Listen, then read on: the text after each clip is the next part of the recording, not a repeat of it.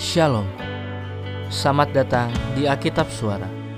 Firman setiap hari membangun relasi dengan Allah. Kita akan belajar melalui pahlawan-pahlawan iman dalam Kitab Kejadian mengenai relasi erat mereka dengan Allah. Sebelum daripada itu, saya mengajak kita untuk mempersiapkan hati serta mengarahkan pandangan kita hanya kepada Kristus.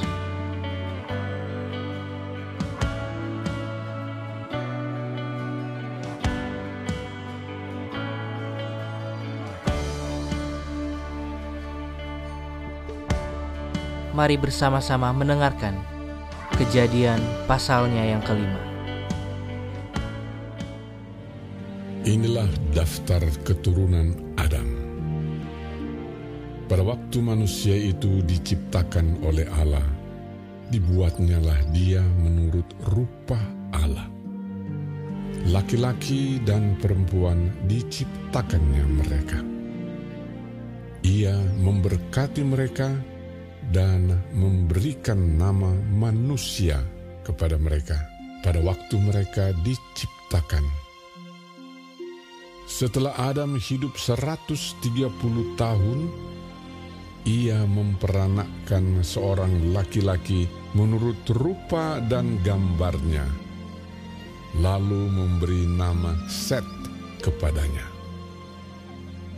Umur Adam setelah memperanakan Set 800 tahun dan ia memperanakkan anak-anak lelaki dan perempuan. Jadi Adam mencapai umur 930 tahun, lalu ia mati. Setelah Set hidup 105 tahun, ia memperanakkan Enos. Dan Set masih hidup 807 tahun setelah ia memperanakkan Enos dan ia memperanakkan anak-anak lelaki dan perempuan. Jadi, Set mencapai umur 912 tahun, lalu ia mati. Setelah Enos hidup 90 tahun, ia memperanakkan Kenan. Dan Enos masih hidup 815 tahun setelah ia memperanakkan Kenan dan ia memperanakkan anak-anak lelaki dan perempuan.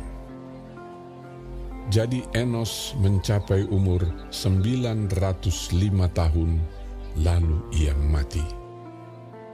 Setelah Kenan hidup 70 tahun, ia memperanakkan Mahalaleel. Dan Kenan masih hidup 840 tahun setelah ia memperanakkan Mahalaleel. Dan ia memperanakkan anak-anak lelaki dan perempuan.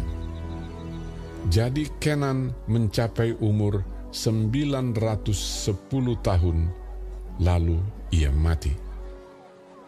Setelah Mahalaleel hidup 65 tahun, ia memperanakkan Yaret. Dan Mahalaleel masih hidup 830 tahun setelah ia memperanakkan Yaret. Dan ia memperanakkan anak-anak lelaki dan perempuan. Jadi Mahalaleel mencapai umur 895 tahun, lalu ia mati. Setelah Yared hidup 162 tahun, ia memperanakkan Henok. Dan Yared masih hidup 800 tahun setelah ia memperanakkan Henok dan ia memperanakkan anak-anak lelaki dan perempuan. Jadi, Yared mencapai umur 962 tahun, lalu ia mati. Setelah Henokh hidup 65 tahun, ia memperanakkan Metusalah. Dan Henok hidup bergaul dengan Allah selama 300 tahun lagi setelah ia memperanakkan Metusalah dan ia memperanakkan anak-anak lelaki dan perempuan. Jadi Henokh mencapai umur 365 tahun.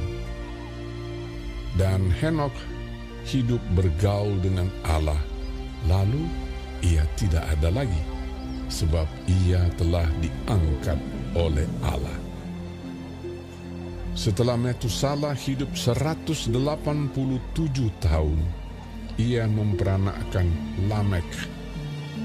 Dan Metusala masih hidup 782 tahun setelah ia memperanakkan Lamek dan ia memperanakkan anak-anak lelaki dan perempuan.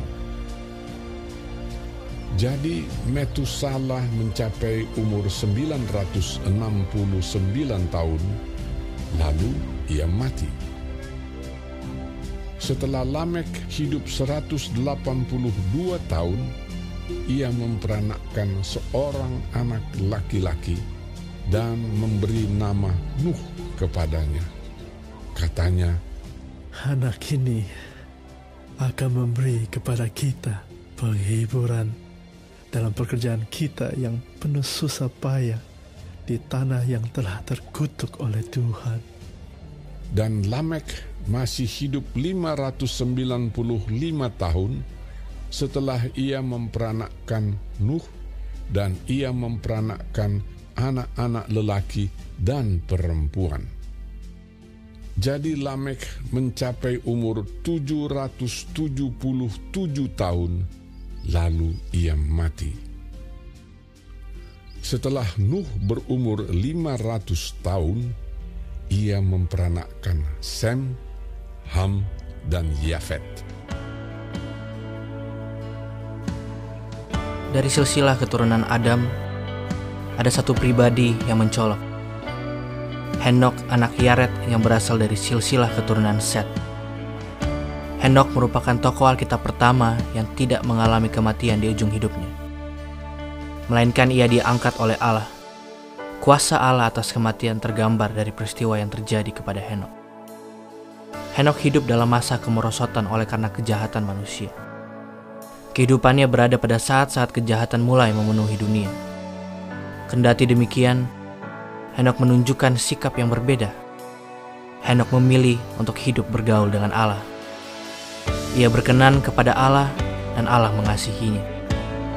Hidup bergaul dengan Allah menempatkan Henok menjadi salah satu tokoh yang spesial dalam Alkitab.